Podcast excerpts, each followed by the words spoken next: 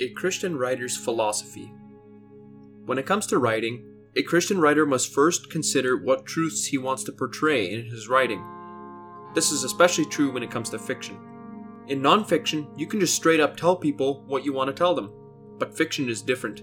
In writing fiction, we are told over and over again to show, don't tell. People need to see the truth as a reality before they can fully understand it. Most people believe this is why Jesus often spoke in parables. In most of his parables, he never even mentioned God. He simply portrayed him as a father or a high authority figure. And when people finally understood the story, they realized that he was actually talking about greater realities than just a simple story. But they first needed to be shown the story, not just told about the realities.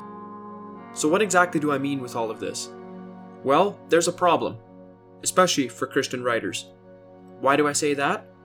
The short explanation is this People tend to limit Christian fiction by claiming that it gets too evil or too dark way too quickly.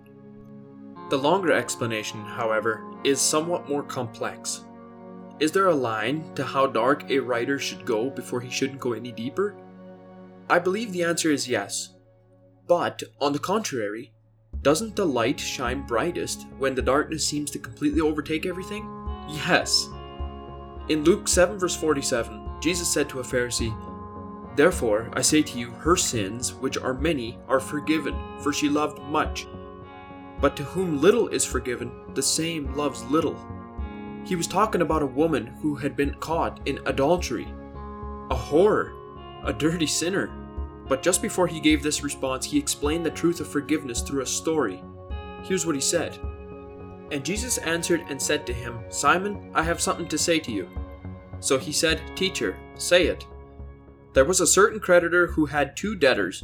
One owed 500 denarii and the other 50. And when they had nothing with which to repay, he freely forgave them both. Tell me, therefore, which of them will love him more? Simon answered and said, I suppose the one whom he forgave more. And he said to him, You have rightly judged. What can we take from this story? Couldn't we say that the darker the path, the brighter the light when it shines? Yes. But how does this apply to Christian writers? As Christians, we write not only about the most controversial thing on the planet, but also about the most important thing on the planet. Our mission should be to point people to God through our story. But everything in this world is under the curse of sin.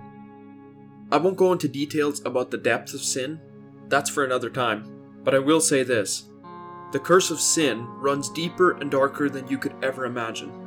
So, if we create characters who struggle against the very depths of the darkest pits of sin, or whether we represent the pure evil of sin with something like dragons or an evil army, we're only letting the light shine even brighter. Because if we write about the character overcoming the darkness through the power of the light, we are essentially pointing to how we, as sinners, can overcome the power of sin's darkness through the light of the world, Jesus Christ. Therefore, a Christian writer's mission should be this to use writing as a tool to deeper understand the world, people, and Jesus Christ. So just remember the next time you read a book or write a story that the darker it gets, the brighter the light will shine.